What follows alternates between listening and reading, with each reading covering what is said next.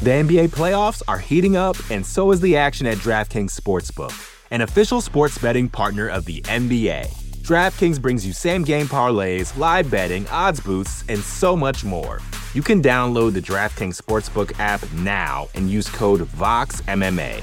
That's code VOXMMA for new customers to get 150 in bonus bets when you bet just 5 bucks. Only on DraftKings. The crown is yours.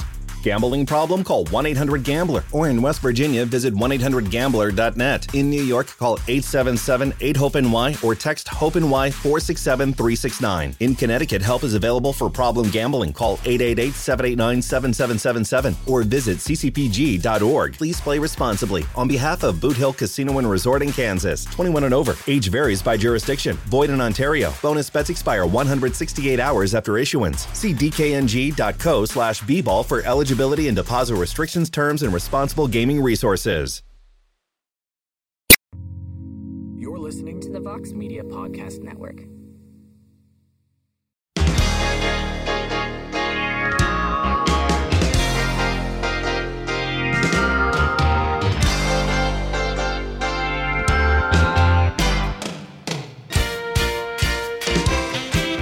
All right, everybody. It is a heck of a morning and it is Thursday, March 31st, 2022, and we are back. We made it to a second show. They did not cancel us after the pilot episode, and I am thrilled about that. But hope your morning is great. Hope the coffee is strong. The breakfast is filling and delicioso. So now you can just sit back, relax. You can participate, and let's talk some MMA in the morning. I am Mike Heck. First off, before we get into everything, thank you for listening. I know it could be early for a lot of you, and some people around the globe, it's it's the afternoon, so this works out swimmingly for you. But I also want to thank everybody for the incredible feedback from the debut episode on Tuesday. It was a lot of fun. The callers were fun. We had some great cameos from the MMA fighting staff as well, and had a great time. But it's going to be a, a busy show today. I will say this for those who will be listening after the fact on the podcast network, you'll be getting a little bonus content. We'll have an interview with Bellator Grand Prix play-in fighter Danny Sabatello. He's going to be fighting on the April 22nd card, Bellator 278, I believe. He's going to be fighting Jornel Lugo. The winner of that fight will go on to the Grand Prix, and we'll face Leandro Higo for a chance at, in, to win the interim title at the end of it, a million dollars. So you can check that out later on today for those that are going to be listening to the podcast. And for those listening live, that will be, yeah, podcast that's at the very end of the program. But at the very end of the live portion, we'll have some breaking news for fans of BTL. We have a grudge match that a lot of people will be excited about. That'll go down 3 p.m. Eastern live on the MMA Fighting YouTube page. So stay tuned. Before that, we'll have the free for all. We take the lock off the door, so to speak, and you guys and gals will have the chance to break down the door ask questions about whatever you want about MMA. If you want to get a little crazy, you want to talk WrestleMania, we can talk whatever you want. We'll go through MMA birthdays before that. We'll go through MMA and history on this day, all sorts of fun stuff for your MMA morning show pleasure. But I can't even begin to tell you how many questions I have gotten about this man over the last couple of days. And I guess I need to thank Ariel Helwani for cutting a hell of a promo about this on the MMA Hour on Monday but I've gotten so many messages on in, in my Instagram DMs about Nathan Diaz. He has been such a topic of conversation. And the big question has been from everybody is who will he fight? Like, who will Nate Diaz fight next? And obviously, there are a lot of questions that need to be answered. And if you listen to the MMA Hour on Monday, Ariel talked about the whole situation. He talked about Diaz getting offered the Khamzat Chimaev fight after Chimaev ran through Li Jingliang at UFC 267 in October, which was a terrible idea. And off topic, there were people out there that were suggesting that the UFC should have booked Khamzat Chimaev versus Nick Diaz. And there were actually outlets that reported that this fight was in the works. And I can tell you that is not the case at all. But a lot of people thought Khamzat versus Nick Diaz was the fight to make at some point last year. And this is before Diaz came back and fought Robbie Lawler. But I thought that was one of the worst ideas of all time. Guy's been out almost seven years, and you want to throw him in the octagon with Khamzat Chimaev? That is just insane. And after watching the fight with Robbie Lawler, I guess in hindsight, I think if, that if you didn't agree with me back then, when I blasted that idea around a year ago, you're probably on my side now. But sort of back to his brother Nate, everyone involved knew that the fight between Khamzat Chimaev and Nate Diaz would never get made. UFC used that to extend the contract because Nate still has one fight left on his deal. And that's all the UFC has to do. Ariel explained it perfectly, but for those who missed that, all the UFC has to do is offer these fighters three fights a year. They have to offer them fights contractually. And the fighters can choose whether or not they want to take the fight. They can say yes, they can say no. And if they say no, they can add months to the current contract. So if you have one fight left in your deal, Francis Ngannou talked about this as well. That was the whole interim title situation with Derrick Lewis and Ciryl Gane. They extended his contract another six months. He fought Ciryl Gane. That was like the whole contentiousness of the whole contract situation. He wants respect, so forth and so on. But I could go off about this whole thing, but Ariel kind of said it perfectly. But here's what I'll say. Here's what I'll reiterate upon what he said on on Monday. Nate Diaz wants a fight. He wants to fight. The fight with Dustin Poirier has been on a platter for the UFC since December, a week or so. I don't even know if it was that long after Dustin Poirier lost to Charles Oliveira at UFC 269. Both guys were chirping back and forth. Both guys wanted to fight in January, February, March. Then it just became kind of whatever spring, summer, both guys wanted the damn fight. It was right there for you.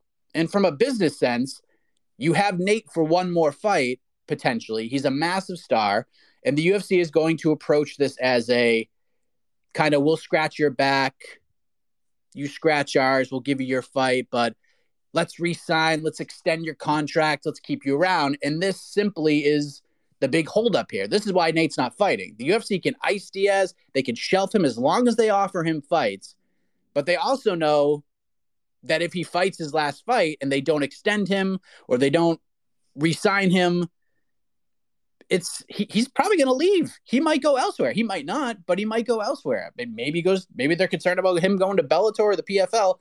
I wouldn't be all that concerned because there isn't much at either promotion for Nate but he could also go to boxing and box Jake Paul. And people, for better or worse, would be very interested in seeing how that would play out. People would watch it. If you didn't watch, you'd be following along to see what happened. And the UFC knows that. The UFC was always fine with Ben Askren boxing Jake Paul or Tyron Woodley boxing Jake Paul because, with all due respect, they were done with those guys. They were able to make as much money as they could promoting fights for those two individuals. Those wells were completely dry. Nate, at this point in time, not so much there's still some meat on that bone. And you would think that if they wanted a chance to keep Nate past this last fight, they would have just given him the Dustin Poirier fight. Not only do you keep Nate Diaz happy, but you keep Dustin Poirier happy.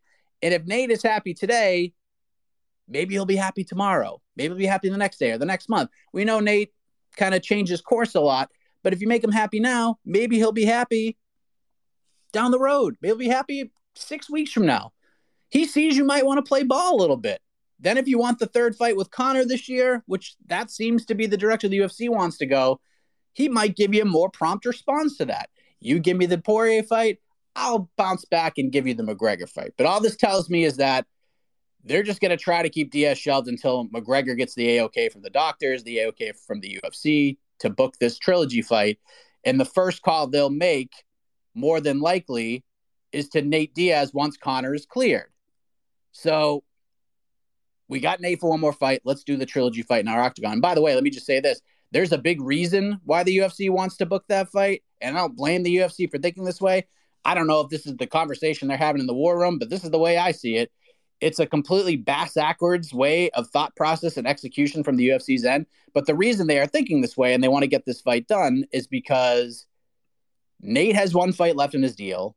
Conor doesn't have a lot of meat left on his contractual bone either. So we could be living in a world where there's no Diaz and no Conor under UFC contract. And guess what those two guys are going to try to do? And they damn well should try to do it. They'll do the trilogy on their own, whether it's an MMA or boxing, or you want to do a Demetrious Johnson Rodtang type of situation, or we do different rounds and different martial arts, whatever. They will set it up themselves, they will promote it themselves, and they will make 10 crap tons of money and it's all theirs. And the UFC knows that. But the Diaz story is pretty fascinating right now. It's also a stout reminder that as much as we love the sport, there is some ugliness to it. There's pettiness because Nate Diaz is a star. People love him, and rightfully so.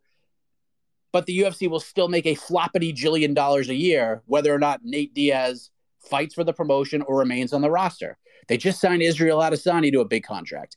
Jorge Masvidal just got a big contract extension before the Colby Covington fight. And from all accounts, these are big money deals. And the UFC could keep these guys and make them happy, no doubt about it. All of these guys. But if you're not willing to do that with Nate or anybody else, either give him his fight that he's been asking for for the last several months or let the man go and let him live his life. I mean, that's it.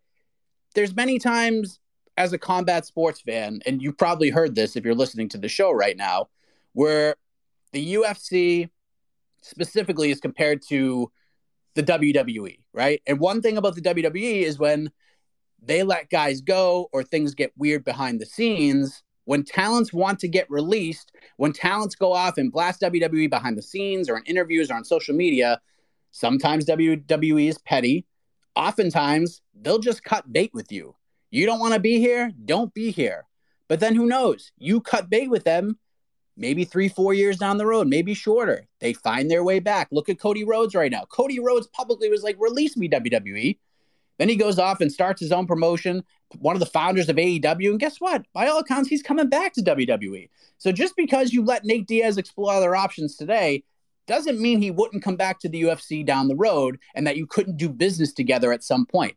If you leave things with a delicious piece of cake under that tin pan you get at a fancy restaurant, you're gonna be pretty uh, over like a like if you open up a, one of those tins and you saw a snack pack size Jello that my nine year old would bring to school, he's not gonna be happy about that. But if you open it up and it's a delicious piece of cake, he's gonna remember the cake. It'll probably throw the Jello in the trash.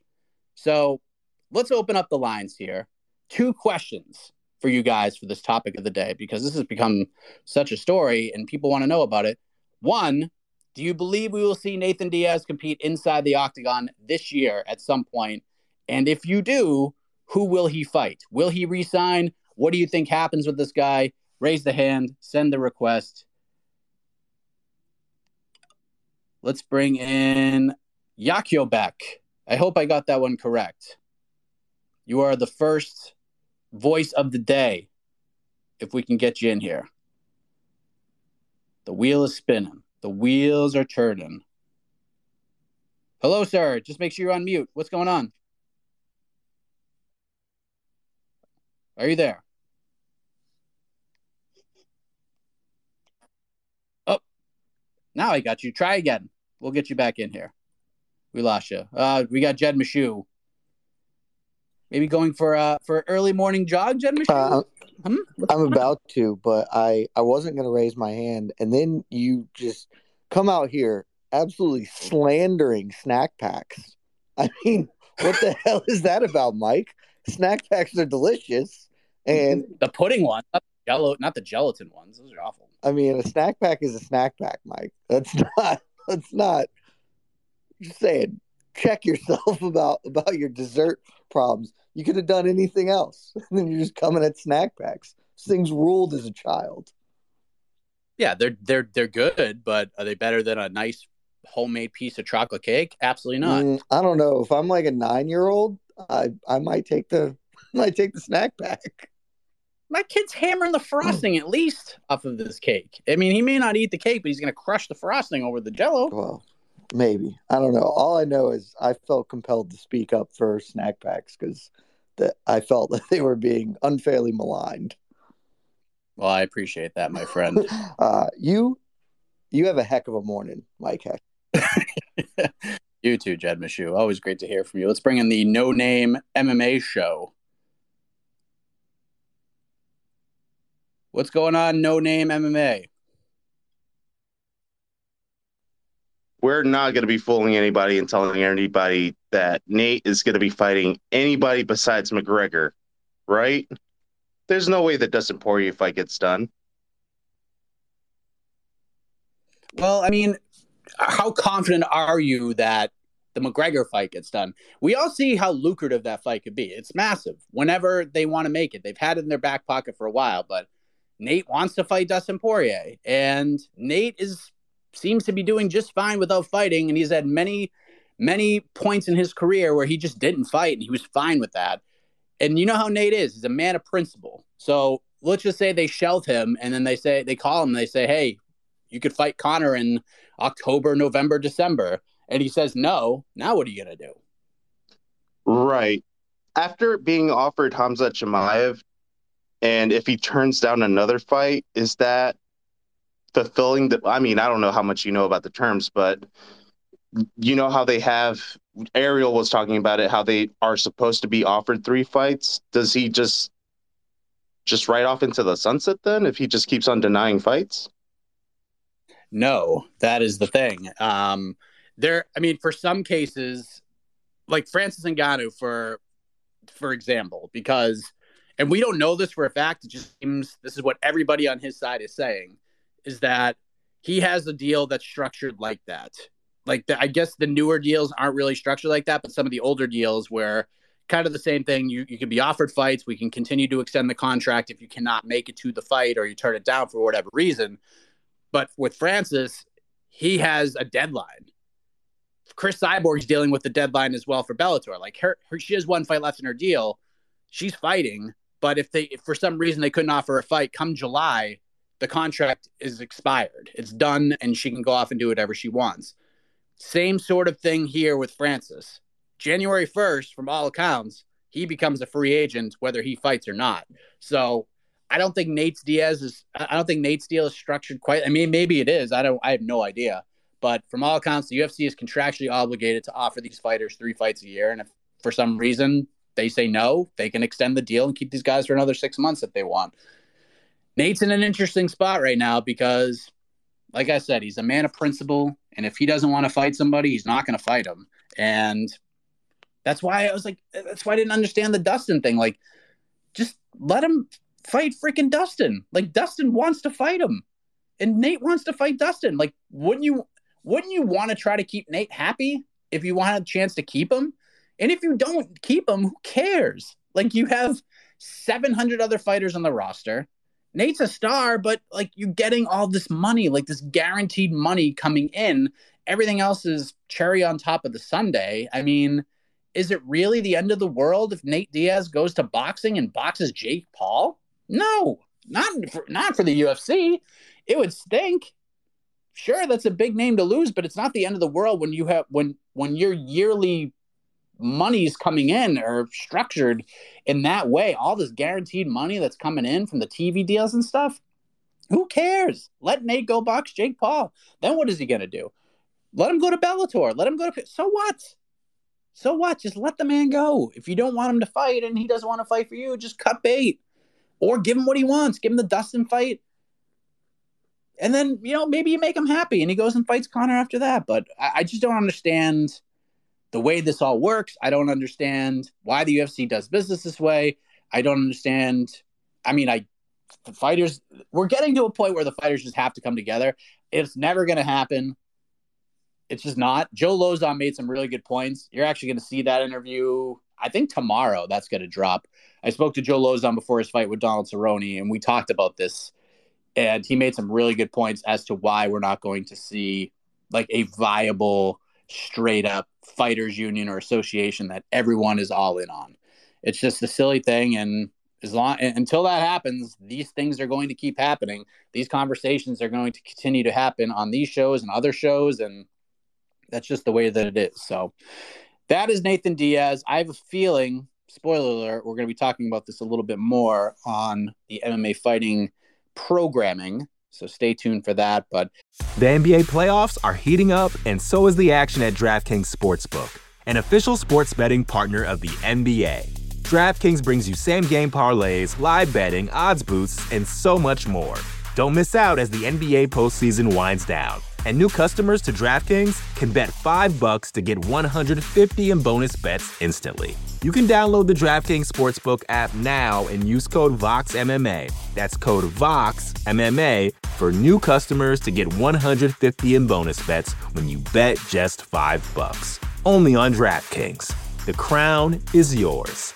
Gambling problem? Call 1 800 Gambler. Or in West Virginia, visit 1 800 Gambler.net. In New York, call 877 8 HOPE NY or text HOPE NY 467 369. In Connecticut, help is available for problem gambling. Call 888 789 7777 or visit ccpg.org. Please play responsibly. On behalf of Boot Hill Casino and Resort in Kansas, 21 and over. Age varies by jurisdiction. Void in Ontario. Bonus bets expire 168 hours after issuance. See dkng.co slash bball for eligibility and deposit restrictions, terms, and responsible gaming resources. Let's get to birthdays before we open things up for the free for all. Uh, longtime UFC veteran Rich Clementi. Remember Rich Clementi? 45 years of age. Mike Kyle, another UFC vet, he's also fought for WEC and Strikeforce, PFL, etc. He is 41. Marloes Coenen, 40 years old, MMA pioneer for the women's side. Rising fighter Ayaka Hamasaki is also 40 years old. Terrion Ware, former UFC fighter, is 35. And Danny Sabatello, who's going to be on the podcast version of the show, 28 years age, 28 years old today. Happy birthday. Felipe Colares is fighting Chase Hooper May 21st. He is 27. I also want to shout out birthdays from yesterday because apparently there was like 700 birthdays yesterday, but let me just run off a few. Gerard Gordeau, who competed and won the first fight in UFC history at UFC 1, is 67 years old. So if you're new to the sport and you haven't watched that fight, pretty vicious. Big kick to the face, tooth goes flying out. That was courtesy of Gerard Gordeau. So go back and watch that if you want some violence in your life on this Thursday morning. Others celebrating yesterday. This is a massive list. To name a few Bibiano Fernandes, Melvin Guillard, Pam Sorensen, Dan Lauzon, Denise Kielholtz, Shana Dobson, Bellator fighter Nick Brown, LFA champ Jamie Lynn Horth Wessels, Johnny Walker, Khaos Williams, Miles Johns, an eclectic bunch. Happy birthday to you all.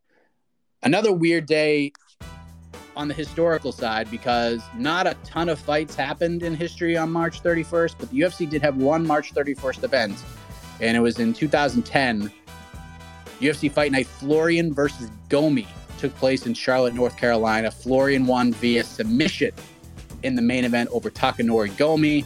Roy Nelson knocked out Stefan Struve in the co-main event. Only March 31st event ever for the UFC. And Bellator also had one event on March, March 31st. That was five years ago, 2017, in Chicago.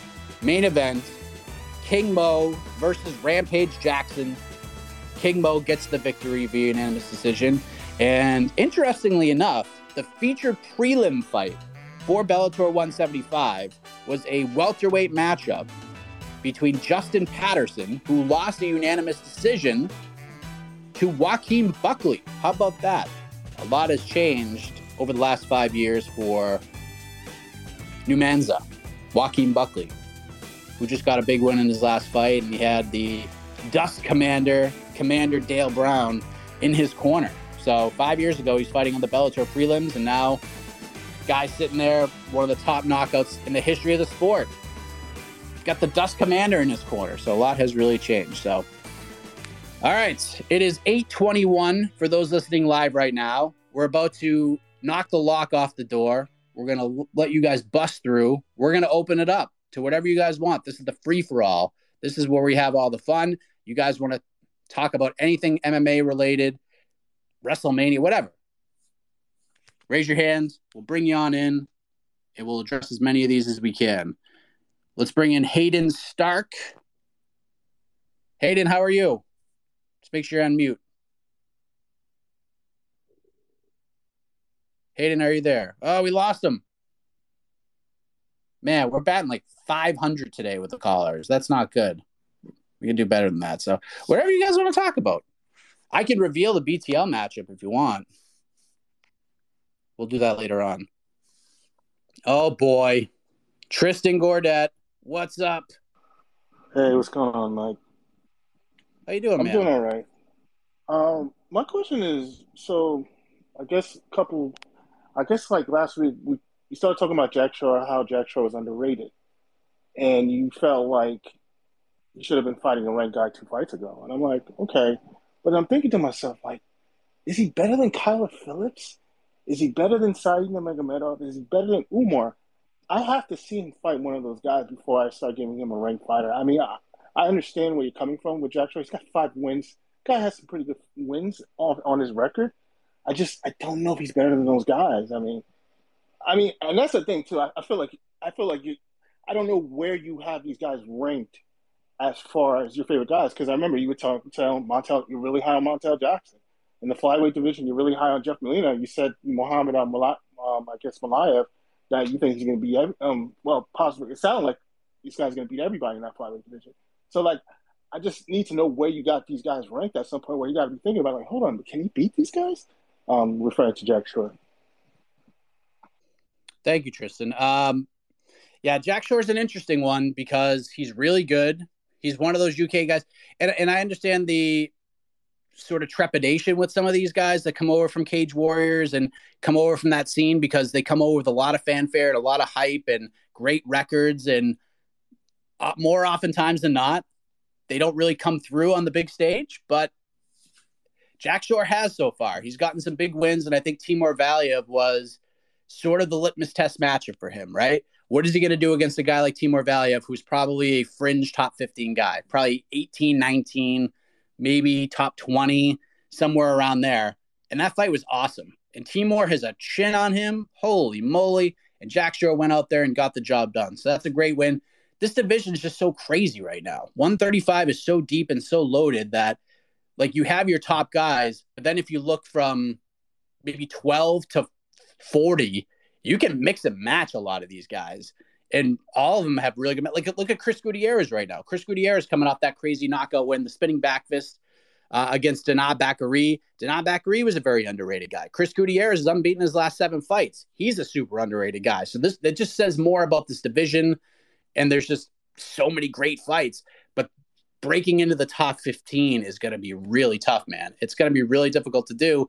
And a lot of the guys that are in the top 15 that have worked so hard to get there they're going to want to try to fight guys ahead of them. And it's going to be really difficult right now because when you get these unranked tough guys like Saeed, like Jack Shore, like Gutierrez, the risk reward factor just isn't really there. It's not high on the reward factor, but this division, especially in that point, I'm ready to see some movement, but it's going to be really tough to get there. I got to make this happen right now.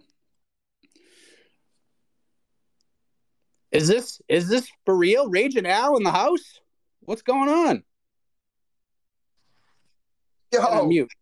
Hey, Al. here. What's, What's- up? How what's are you? going on? What a surprise. Yeah, I woke up and I saw you guys were on. I, I like this in the morning. This is good. The morning Thank morning you. radio show, the MMA radio show. It hasn't been done. Why not, I- Al? We deserve it. All the other sports have it. Why can't MMA why not you, my man? I love it. I'm trying my best. So I've been I've been following the this this whole week, and it seems like recently Ariel's big on the open scoring. I don't know. To me, it seems like the open scoring thing. How do you feel about the open scoring? I feel like that traumatic. It, it changes everything. That would that would change the sport. You know, How though? How would it change it?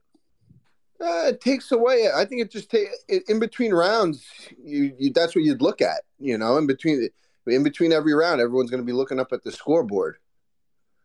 You know, and how many guys does it really affect? Like, I think it would just change a lot. It would change the vo- like the just the end, just the everything. I think even like even like bad judging.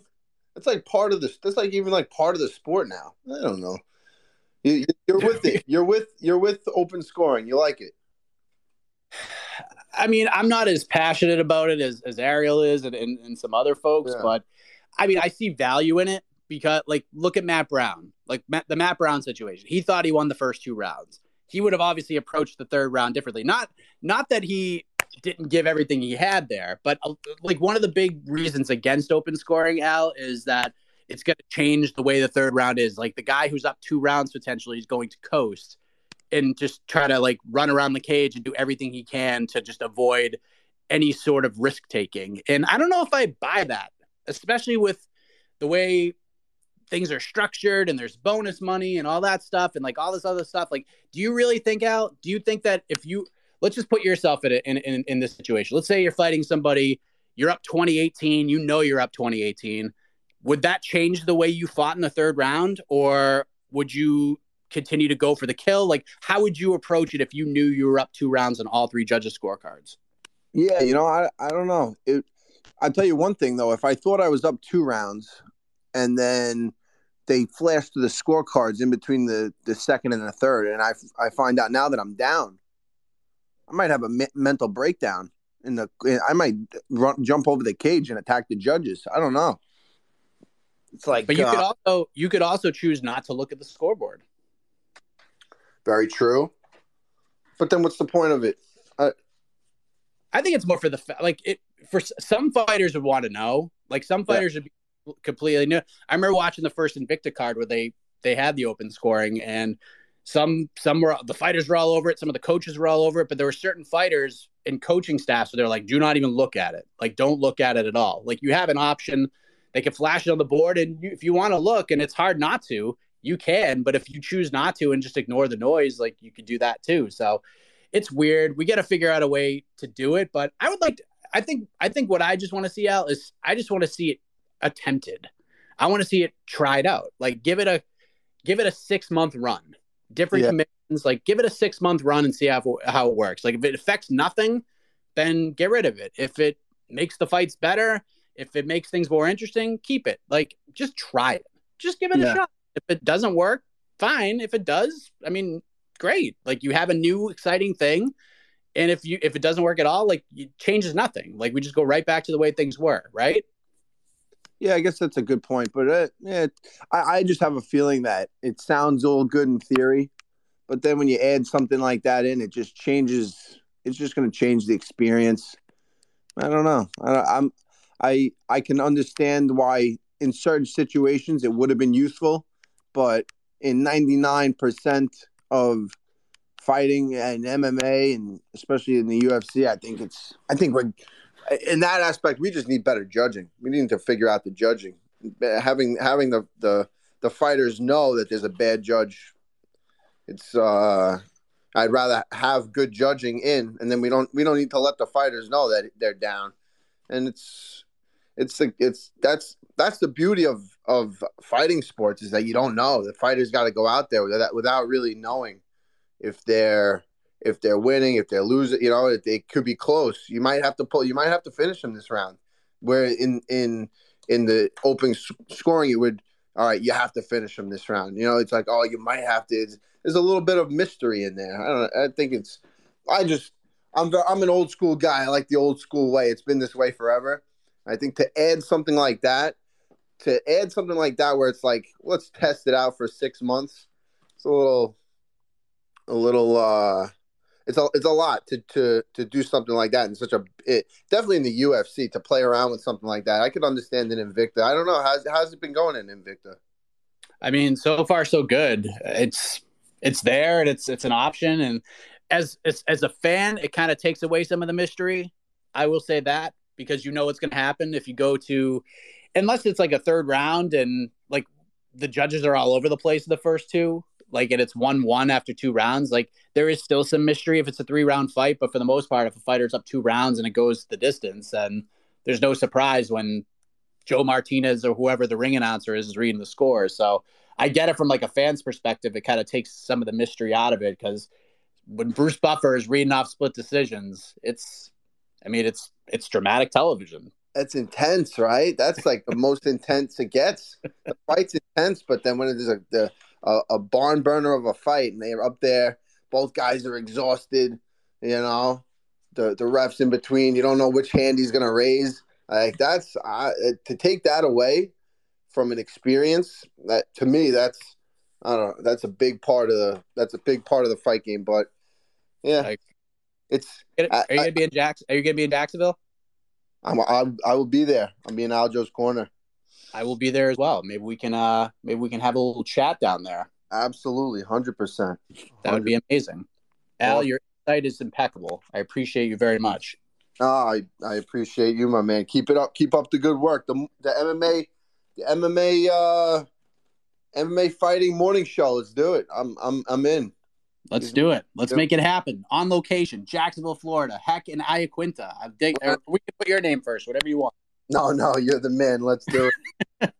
Thank you, Al. All right, take care. The magic of morning radio, my friends. How about that? Ragin' Al coming in talking open scoring. Good stuff.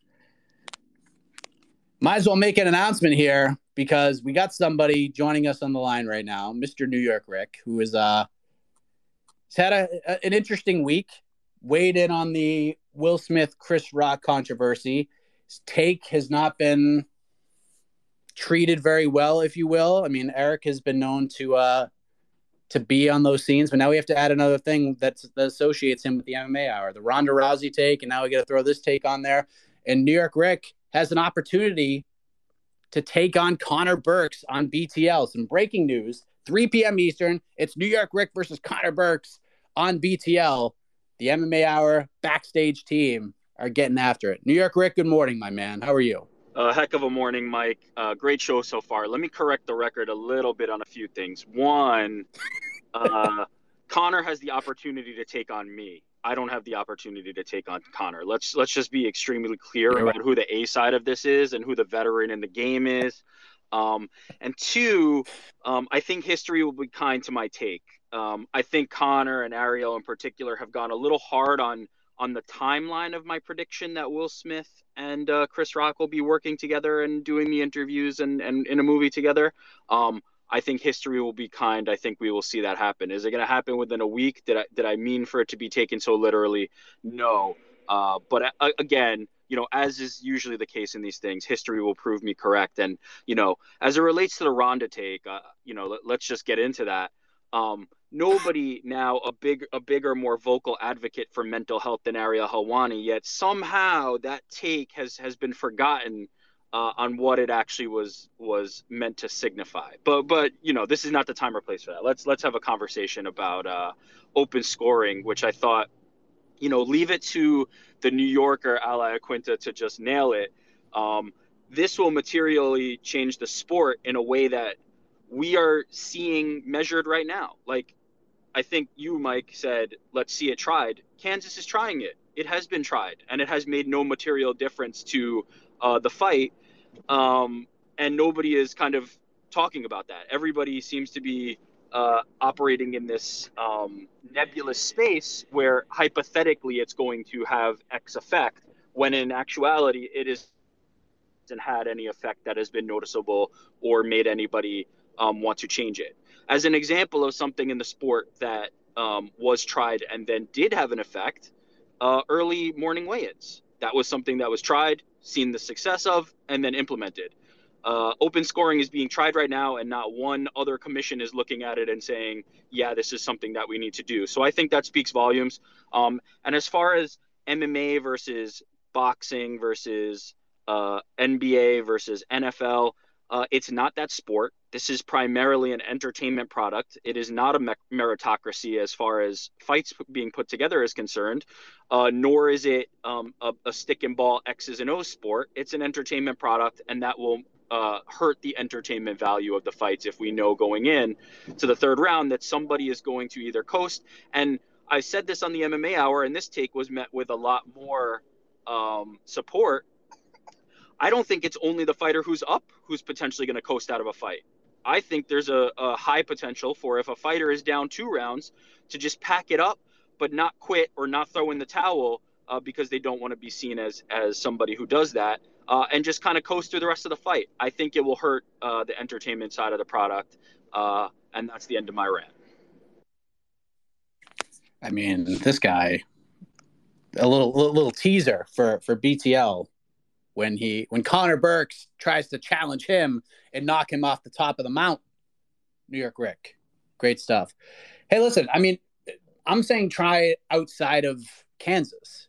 And I know other commissions are looking at it and they don't think it makes much of a difference and they think things are the way they are. But I'm not saying like UFC 273, like let's just do open scoring and just introduce it for Yan Sterling or Volkanovski Korean Zombie or anything like that throw it on the contender series. Like, do it on the contender series. That would be a nice little spot to try it. People care about the contender series, but it's not like we're not getting a million pay per view buys in the contender series. Like, try something. Just just try it, Vegas. Just try it. And if it does nothing, then it does nothing. But I mean, on the contender series, you would think that if it's going to improve or if it's going to entice the fighters to give it their best effort, especially knowing they're down two rounds and there's a freaking UFC contract on the line, maybe they'll step it up a little bit. But maybe try it there and see how it works. I know just seeing it Invicta, I know like some of the smaller regional so- shows have, have tried doing it too, but I haven't really heard much in terms of results. But like I said to to the great Ragin' Al Iaquinta,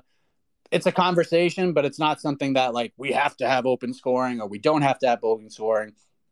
I'd like to see it tried like on a bigger scale, but if it doesn't happen, it's it's okay.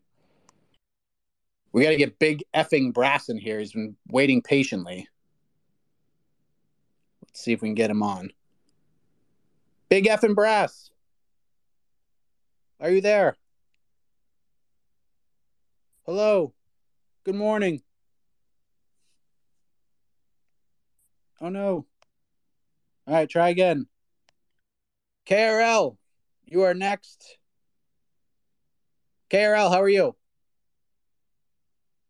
Just get on mute. Hey, Mike, how's it going? Good. How are you? Good, good.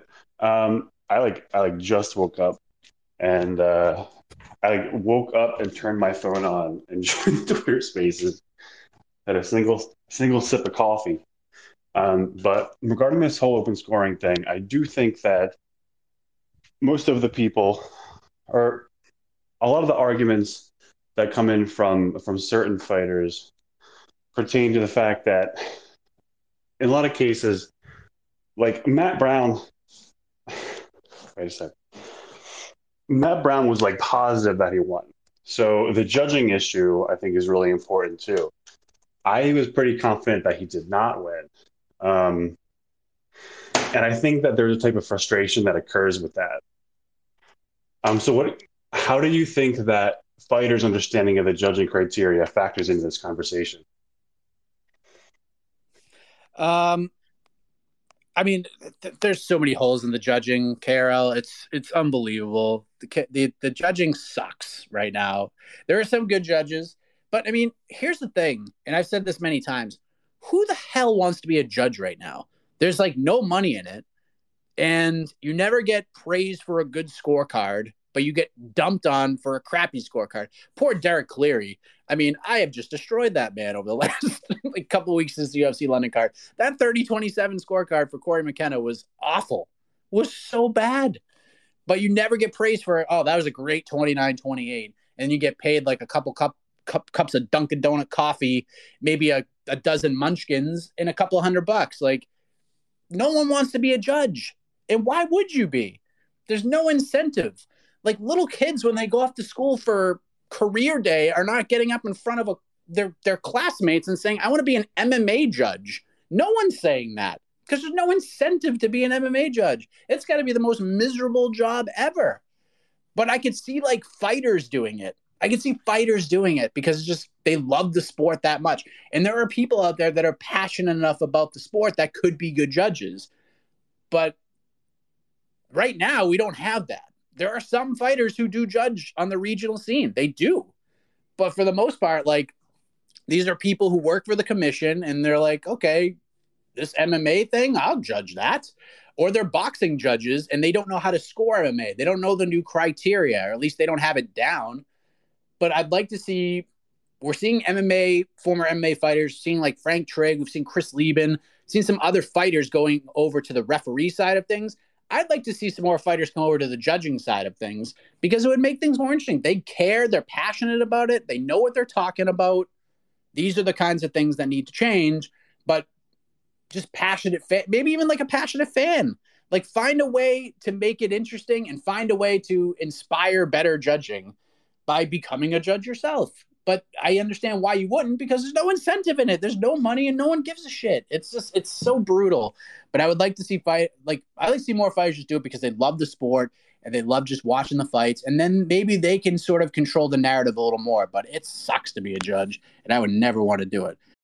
When you need mealtime inspiration, it's worth shopping Kroger, where you'll find over 30,000 mouthwatering choices that excite your inner foodie. And no matter what tasty choice you make, you'll enjoy our everyday low prices, plus extra ways to save, like digital coupons worth over $600 each week. You can also save up to $1 off per gallon at the pump with fuel points. More savings and more inspiring flavors make shopping Kroger worth it every time. Kroger, fresh for everyone. Fuel restrictions apply.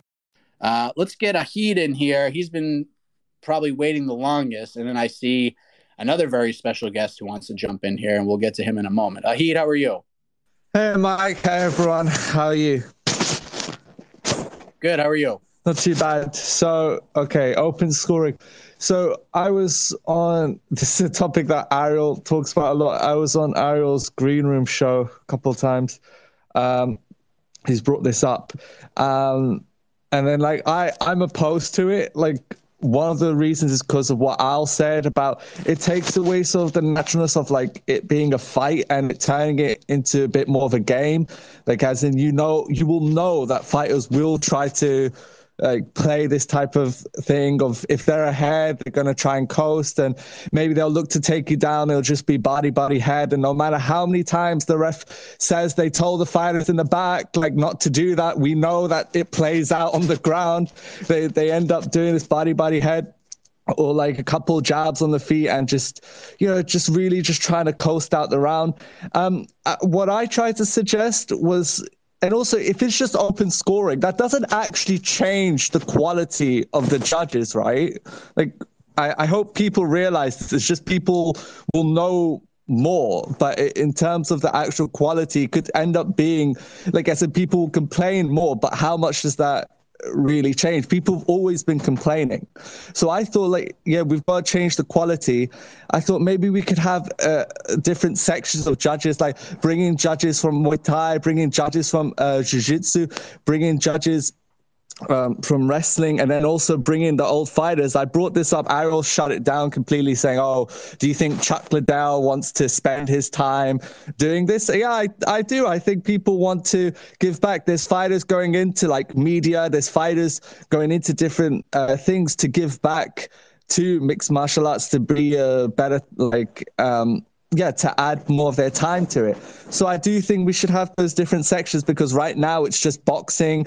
Um I, I, yeah they don't really understand fully like as in full combat you know? So bring in these different um people. For example, like one person I'd love to see judge, apart from his own fighters, is Coach Duke Roufus. He, like, as in, he loves like, from the striking point. He loves and talks about it so passionately.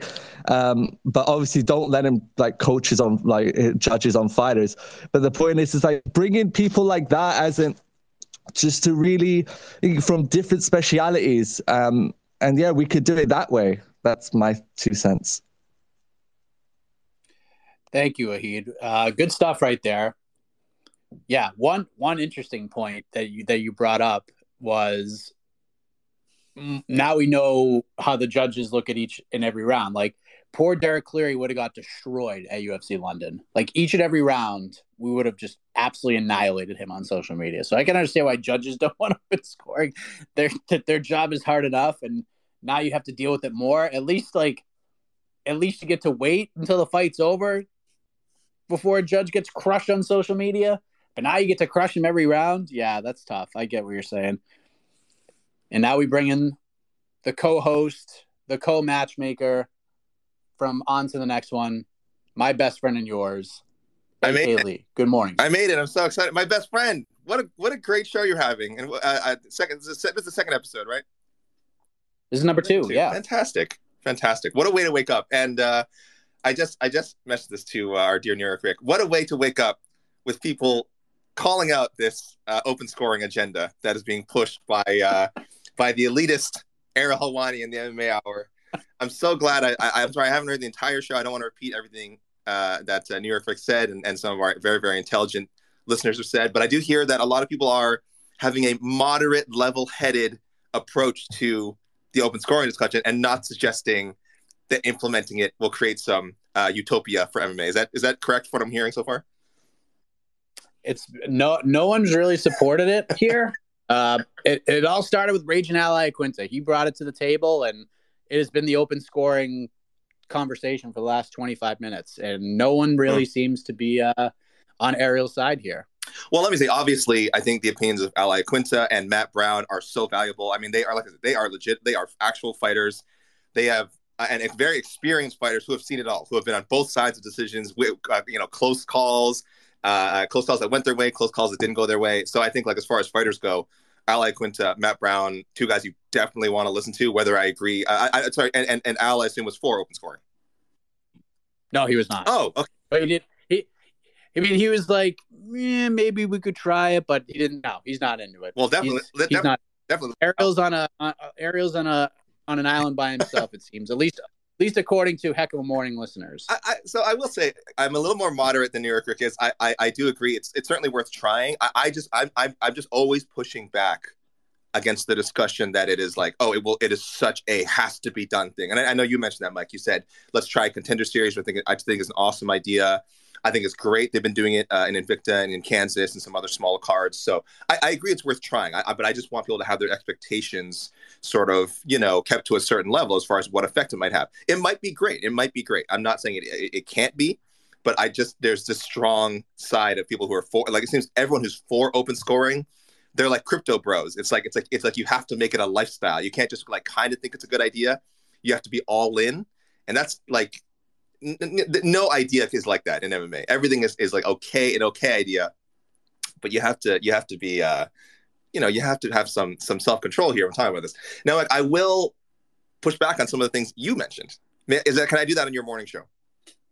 I mean, how dare you? But go ahead. I don't like to start the morning off with conflict. I'm glad we're all mostly in agreement that open scoring, you know, needs to more scrutiny. But uh, I don't like the idea necessarily of fighters becoming judges. I think Matt Brown said this too on on the MMA Hour uh, that you know they they could be too biased. He's he said he's not a fan. Um, they could be too. Now everyone's gonna have biases. Fighters, depending where you get them from, depending their level of experience.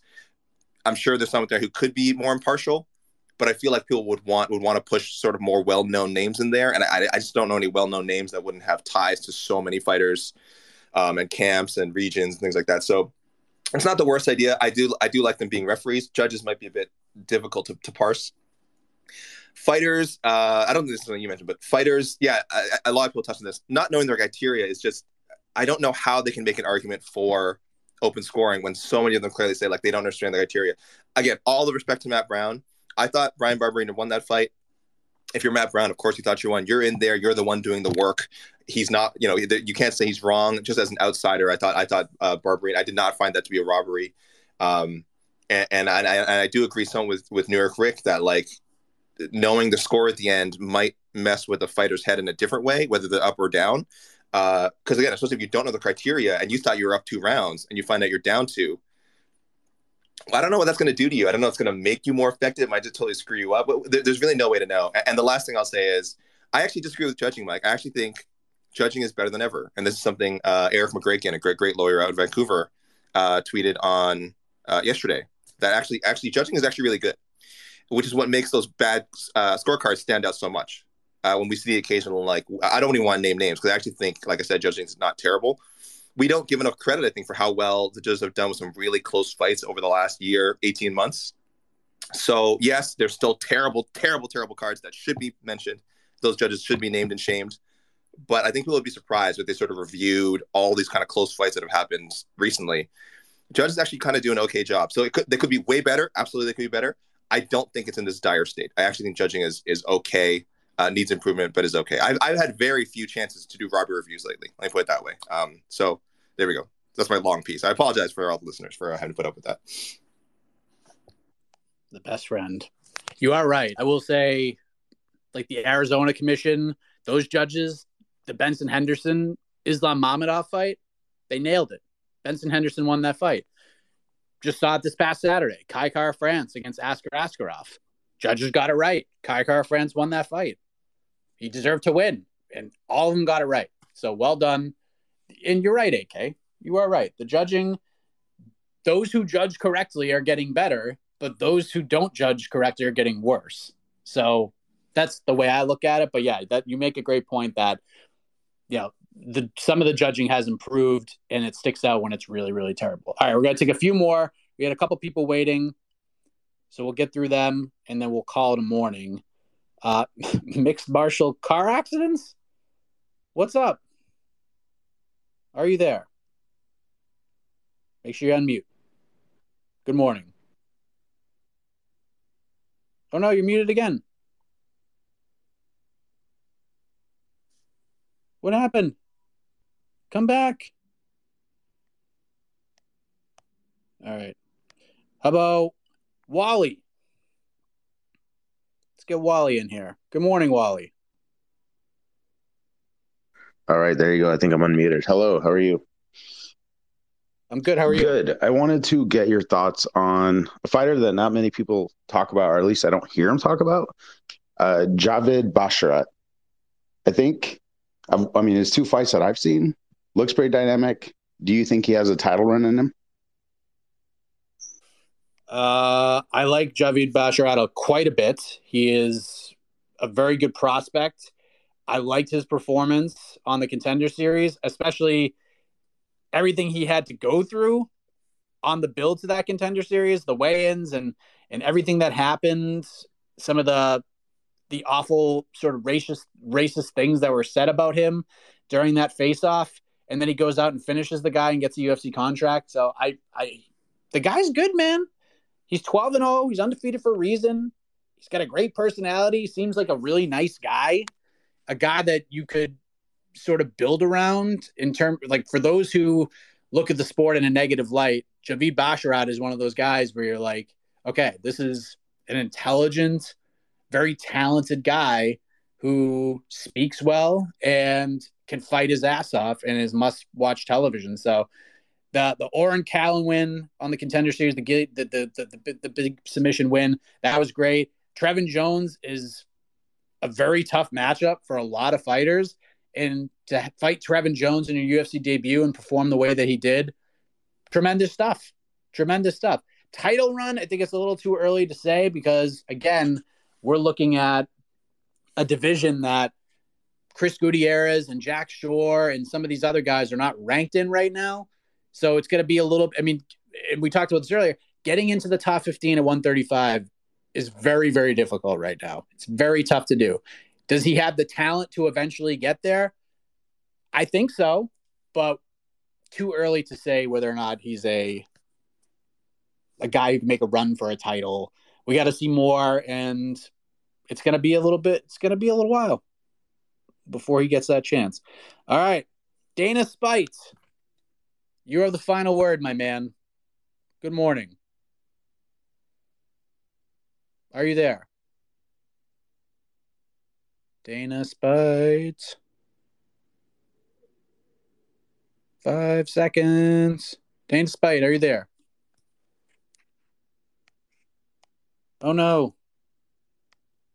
All right, man. Stevie Ray gets the last word. Stevie Ray, how are you? I'm good, mate. Are you I'm there? good, mate. How are you doing today, mate? Good yourself. Yeah, all good. Uh, I was just wondering your thoughts on uh, two lightweight contenders. So obviously, it's been a while since we've seen Gregor Gillespie fight and uh, Rafael Fiziev as well. Obviously, his fight with RDA got cancelled uh, near fight night. What's what do you think's next for those two? Obviously, they're both in the top ten, both making a run towards the up end of that division, and obviously all the old dogs in that division are kind of falling away a bit, aren't they? Your likes of like Dustin and like Chandler and stuff like that. So what's next for those two? Great question. Very high on both of those guys. Greg Gillespie coming off that crazy fight with CDF, and then Fiziev. Man, I there's two choice. There, there's two options. I think Fiziev is probably in a slightly better position because he was paired with RDA, and the fight got called with it was no fault of his own. So, I mean, if they could rebook the RDA fight, I'd be fine with that for for Fiziev. I liked the how everybody talked about it, the Rafael versus Rafael matchup. I'd like to see it. I'd like to see how good Fiziev is. RDA looked looked really good in that last fight. Or I mean, I think Fiziev's a little bit ahead. If Gillespie doesn't get the Fiziev fight, unfortunately, I think he's going to be in a really tough spot, and he's probably going to have to fight Arman Tsarukyan, and that is a nightmare matchup for almost every guy in that division. Although Gregor Gillespie brings some interesting challenges to Tsarukyan, I think that's what we do. Fiziv might have to wait and see a little bit. I'd like to see if they could try to book the RDA fight because I don't think RDA is getting these big fights that he wants. I just don't see it happening. So maybe rebook the RDA Fiziev fight and then Gillespie. I think Gillespie Fiziev could happen, but I actually think that Gillespie's to end up fighting Arman Tsarukyan, and that just is a tough matchup, man. It's a really tough fight. Really tough fight, but I would like to see it. I'd like to see how that would play out because that'd be a really good test for Tsarukyan. Gillespie is a tricky, tricky dude, and I'd be really interested in seeing that fight. So I hope that's what we see. With that said, it is almost nine o'clock Eastern time in the morning, and I got to get to work. I got to get to work. I got to write articles. I got to put this podcast together. I got to do a whole bunch of stuff. So, you guys are the best. We are two shows down. We'll be back again. The good news is we'll be back again tomorrow. We'll be back again tomorrow morning at 8 a.m. And we'll close out the week in the right way with another edition of Heck of a Morning. And maybe we'll just do the free for all segment straight through. We'll just take calls the entire time. Maybe I'll just rant for like two minutes and then we'll turn it over to you and we'll let you guys get after it. Maybe that's how we'll handle Fridays because this is the first week. We're still trying to get the pieces together and figure out how we're going to handle all this. But what a great show. We had some very special guests. We heard from Jed, New York Rick, AK. We heard from Al Iaquinta, who st- started this open scoring conversation. And uh, what a show it has been. So I appreciate you guys very much. For those listening on the podcast network, you're going to get an interview with Danny Sabatello as he prepares to earn his spot in the Bellator Bantamweight Grand Prix. And then BTL, if you missed it, it's going down for all you MMA Hour fans. New York Rick taking on GC Connor Burks, 3 p.m. Eastern, MMA Fighting YouTube channel. Watch it live, or you can listen after the fact on the MMA Fighting Podcasting Network. So thank you all very much. I am Mike Heck. Have a heck of a morning. We'll see you tomorrow.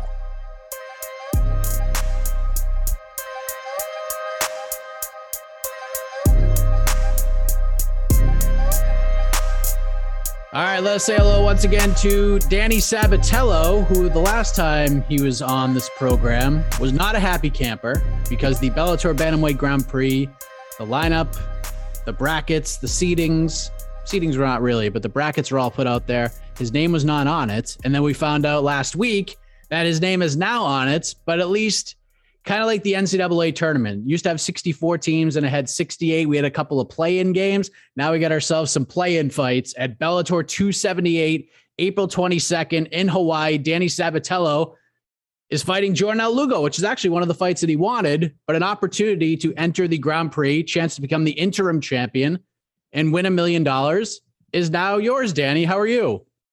Dude, awesome. And it's great to have this opportunity just because I was really pissed off, honestly, that I wasn't in the Grand Prix. Um, I'd be lying if I said I didn't think about it a lot. Uh, but I, I, am excited that I get to have Jornel Lugo because I've actually been calling him out for years now. We're both from South Florida, and I've been calling him out even on the regional scene. So it's kind of just the cherry on top of the cake getting to fight this pussy. I remember, I remember you've been since you got to Bellator, since you won your Bellator debut and you beat Brett Johns. Jornel Lugo is one of the names you've always had on your uh, coming coming out of your mouth. When was the first time you called him out? Do you remember? I think it was uh, in Titan after one of my wins. I was calling him out just because you know people think he's a good fighter, and honestly, I think he sucks. Um, I think it's an easy fight for me, but it's also a good fight for me because I could steal his thunder. I think he's eight and zero oh right now, so it's going to be a good win. You know, he also had that win over Brian Moore in uh, Dublin, Ireland, I believe, maybe just like a month or two ago. So he's gained some momentum, and people think he's good, and it's just going to be even better for me when I go out there and just absolutely dog him. So let's go back to last week because we found out that Sergio Pettis was injured out of the Grand Prix altogether. Injury required surgery. Found out it was a torn ACL. So we're like, okay, there's a glaring spot that needs to be filled. We find out Juan Archuleta is now going to fight Raufeon Stots for the interim title. Then we found out later that same day that James Gallagher is out as well. Already had surgery. He's out of the Grand Prix. So we have these two glaring spots.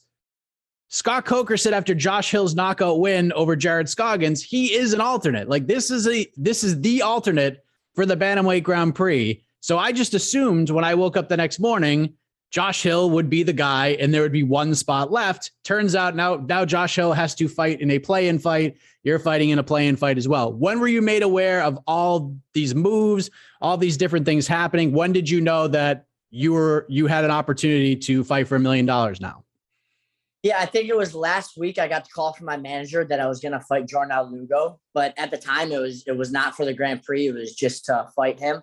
Um, but I kind of thought something was up because I noticed on the card was also Barzola versus Hill, and I just thought, you know, these are kind of like two fights where any four of us could be in the uh, wild card position. So I didn't know if you know maybe they were going to surprise us and make it a 16 man bracket, and then our fights also counted. But I just like how it played out. It's kind of like a wild card situation. You know, this is basically the playoffs. You know, every sport has a playoffs. This is the playoffs for MMA, and in the playoffs, there's always a wild card game. Same thing in ba- in baseball. Um, so it's awesome. But yeah, I got the call from my manager last week. I'm fighting Jornel Lugo. I'm so fucking pumped about that. I'm already head over heels about this matchup. I know I'm going to smash him. He calls back maybe the next day, two days later, and he said, "Guess what? You're in the motherfucking Grand Prix." I was so happy. I, I've never been so happy. I was screaming "fuck yeah" maybe for five minutes straight. So it all just worked out in the end. You know, I was so pissed about it not being in it, and and now that I'm in it, it just makes it even sweeter now since I thought I wasn't going to be in it. And I know these guys are scared too. You know, I, I know Higo is going to be watching this fight. And I know once he sees I beat the shit out of Jornel Lugo, he's going to be scared to fight me. I was I was going to say I felt I thought Josh Hill got screwed the most out of everybody because like I said, he's the guy that's supposed to get the spot. The president of the freaking company is like, he's our alternate. So not only does he have a play-in fight, but he has a play-in fight to fight Magomed Magomedov. No offense to Leandro Higo. you're fighting Jornel Lugo, and the winner gets to fight Leandro. No disrespect to anybody, but I feel like you guys got the better better draw here. Is is, is that how you feel too? Yeah, I agree for sure. But also, Joshua sucks. I mean, he got that big knockout. He had a good overhand right, I think it was, that knocked out his last opponent. But other than that, dude, Josh Hill sucks. I would fuck him up. I think it is actually kind of seated in this wild card situation. Um, Barzola is good. I see Barzola actually beating Josh Hill. Um, and then, of course, I beat Jornel Lugo. But yeah, I, I, know Josh Hill was said to be the uh, alternate of it. Um, but I think even Scott Coker knows uh, Josh Hill's not that good. He has power in his hands because he's a short little midget and, you know, he's very stocky, but he's not a very good fighter. I, I don't see him being good all around. And I actually see Barzola having his way with him you get to take a trip to Hawaii. That's that's not too shabby, right? You get to fight for a million dollars. You get a fight that you've wanted for years, and you get to do it in freaking Hawaii. I mean, it doesn't get much better than this, Danny. No, it really doesn't. And plus, I was supposed to fight. I think it was a month, maybe two months ago in St. Louis um, against a guy named Richie Palencia, who fucking backed out of the fight like a little bitch, of course. Um, and and I was so pissed about it, just because, man, I haven't fought in like ten months, and people keep ducking the fight. Um, so I was pissed about that. And then when I get this opportunity, fuck yeah, it's going to be in Hawaii instead of St. Louis, and it's going to be in the Grand Prix instead of just a normal fight against some nobody. So yeah, it really, it really all played out. I just got to make the most of the opportunity. So how many fights have you been officially offered since the Brett Johns win? I think two. Um, no, three since Brett Johns. Um, because I had the one where I was gonna fight, and then I got Corona, I oh, that's that right. The Johnny Campbell uh, fight. Johnny Campbell. Johnny Campbell. Yeah, I was there, and then like the day before weigh-ins, I got corona, and they and they axed it. Which I mean, man, I was so fucking pissed about that. That sucked, especially because I know you can have corona and not have symptoms, but I had no symptoms, so I just kind of wanted to retest, and they wouldn't let me. But anyways, that's that's in the past. Um, and then I think two more times. Um, but you know what? it, it, all worked out in the end, like I keep saying, it, and it's just it, it, really is a dream come true. I'm glad it played out this way, and and I love where I'm at in the bracket. Um, again, I love Jornel Lugo. I love that matchup. He sucks. I think I dog him against Higo. I think he only has jujitsu. Um, so I think I, I kind of expose him that he's not really an all around fighter. Um, and, and then I, I just go from there. I've spoken to you before your last couple of fights, even before the Johnny Campbell fight, even after the Johnny Campbell fight and the the, the Corona everything. you weren't this excited to fight anybody else. Like you have this look in your eye. Like you were excited to fight Brett Johns. I think we had to deal with the weight cut and everything. So you're a little pissed about that. But you seem very excited about this. Why do you why do you love this matchup so much from a stylistic perspective? Why do you think he sucks? Yeah, he seemed just more of a point fighter. I saw his last fight, and then uh, I think the last one before that was Keith Lee, uh, where he rear naked choked the guy. Um, but against Brian Moore, I just feel like he was southpaw starting off the fight, kind of tapped him, tapped him, jabbed him. Doesn't really have much power in his hands. Uh, the fight didn't really go to the ground because neither of them have good grappling. So I know his ground game sucks. I know he's going to try to keep the fight mainly on the feet, but I, I think his his uh, stand up game sucks. I know he switches stances also. I think he's going to try to do that with me. I think he's going to try to be tricky, um, but it's just not going to happen. I think sooner or later he's going to get to a point in the fight where he realizes he needs a finish. You know, he's got to knock me out. He's not going to submit me on the ground. My ground's too good. He's got to knock me out, and he's going to get desperate. And sometimes when you get desperate, you get tired because you're just throwing everything behind it, and that's when you don't knock the guys out.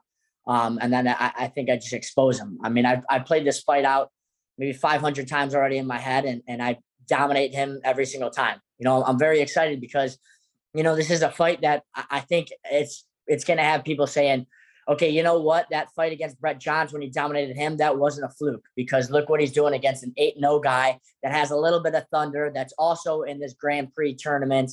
Um, and, and I think it's just going to be great for my career.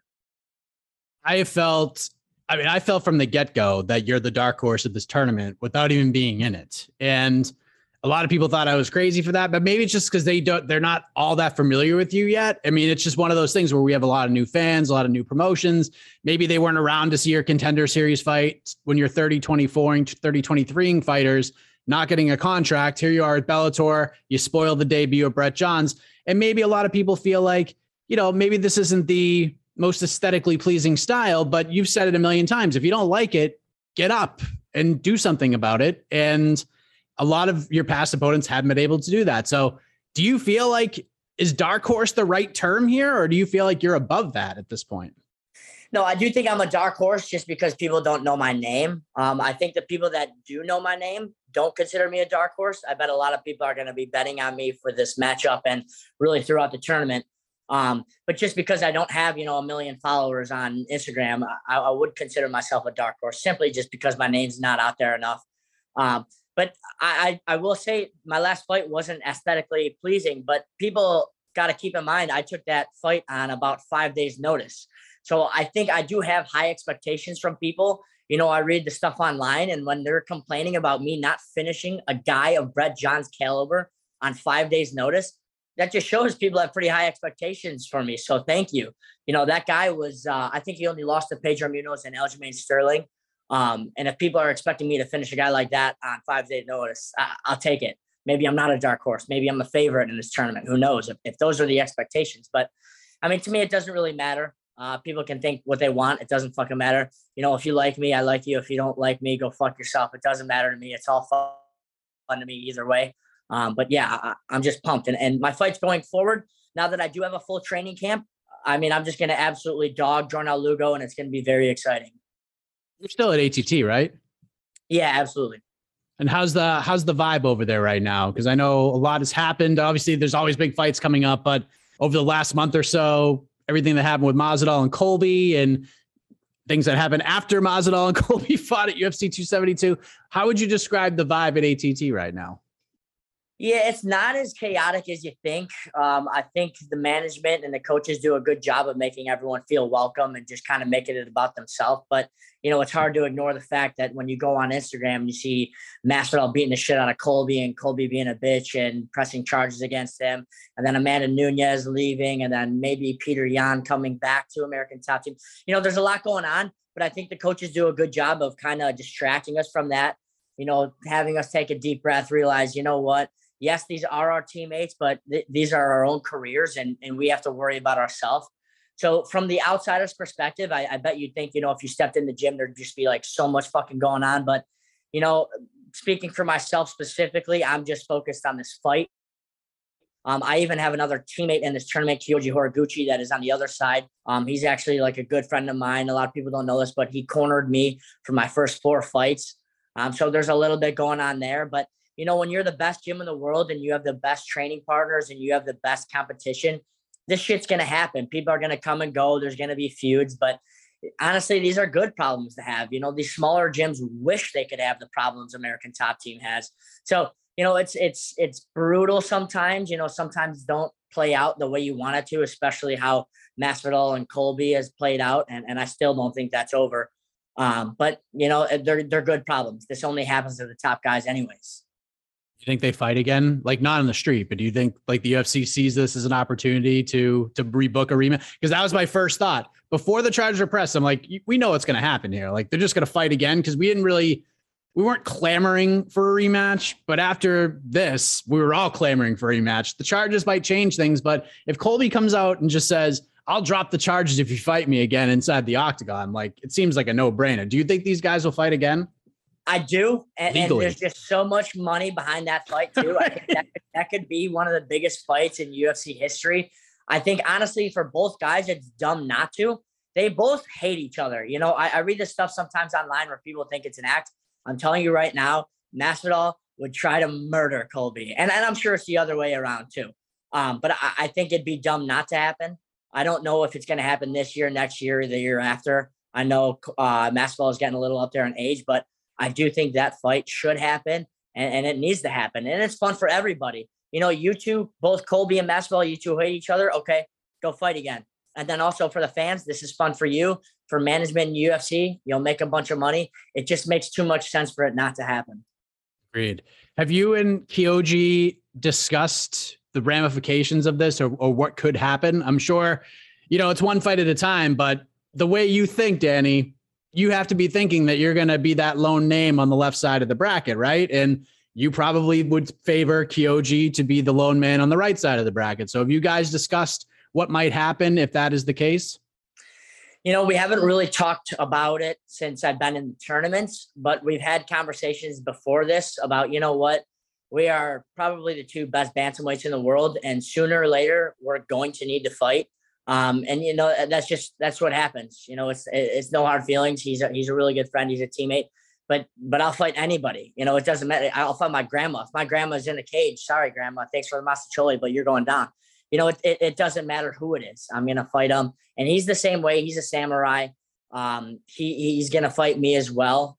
It, it's unfortunate. You obviously don't want that to happen, but yeah, we both. Uh, I'm sure we both see each other in the finals, and and it's going to be it's still going to be fun you know just because we're friends and teammates you know once i get into competition mode and, and you're staring at me in the face and trying to take away my goals and dreams then then i'm a different danny sabatello than i am when you're my teammate um but yeah it's, it's unfortunate that that we might have to fight but you know this is the fight game and it's a brutal business and it is what it is What's the most important thing for you when it comes to this tournament? Is it just going through, proving people wrong, being the last man standing? Is it the money?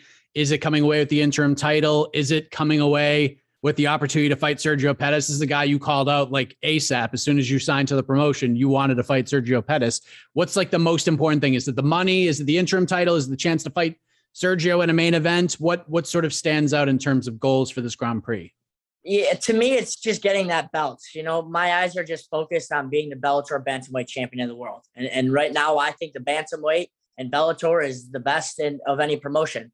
Um, so that speaks in itself. And you know, the money, I, am not gonna lie, the money is great. Of course, I'd rather have a million dollars than not have a million dollars, but you know, there's a ton of people that have a million dollars out there. There's only one Bellator bantamweight champion in the world. So that's what I'm seeking after.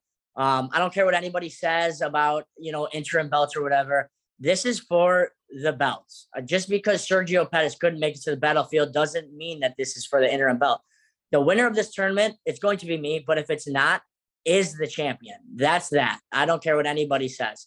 Um, there's too much depth in this tournament for someone to be shorthanded uh, a belt, you know. Um, but of course, when you win the tournament, Sergio is going to be first in line. So, um, yeah, to me, uh, it's win this belt, and then obviously we'll go from there. I'll fight Sergio after that, and I'll and I'll absolutely beat the shit out of him.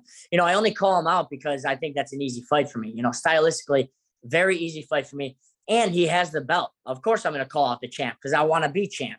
You know, right now he is the champ and he sucks, and I would absolutely beat the shit out of him. It's unfortunate that I can't prove it, but you know, eventually I will once I do have that belt and once I am champion of this Grand Prix tournament. We are looking forward to that. Last thing, what's the message for Jornel Lugo for the rest of your side of the of the bracket, for the other side of the bracket, for all the bantamweights that that are in this Grand Prix? What is the message to everybody? You're going to be getting the best Danny Sabatello, and you are all fucked. Well said. We will leave it at that. Danny, congratulations on getting your opportunity. I know you've wanted this since since we dis- since this tournament was discussed and announced, and now you're in. You have a chance to play some spoiler here. So congratulations on that. All the best to you the rest of this camp. We'll see you the end of next month in Hawaii for your chance to uh to fight for that million bucks later on this year. Awesome. Thanks for having me on, Mike. Listening to the Vox Media Podcast Network. The NBA playoffs are heating up, and so is the action at DraftKings Sportsbook, an official sports betting partner of the NBA. DraftKings brings you same game parlays, live betting, odds boosts, and so much more. You can download the DraftKings Sportsbook app now and use code VOXMMA. That's code VOXMMA for new customers to get 150 in bonus bets when you bet just 5 bucks. Only on DraftKings. The crown is yours.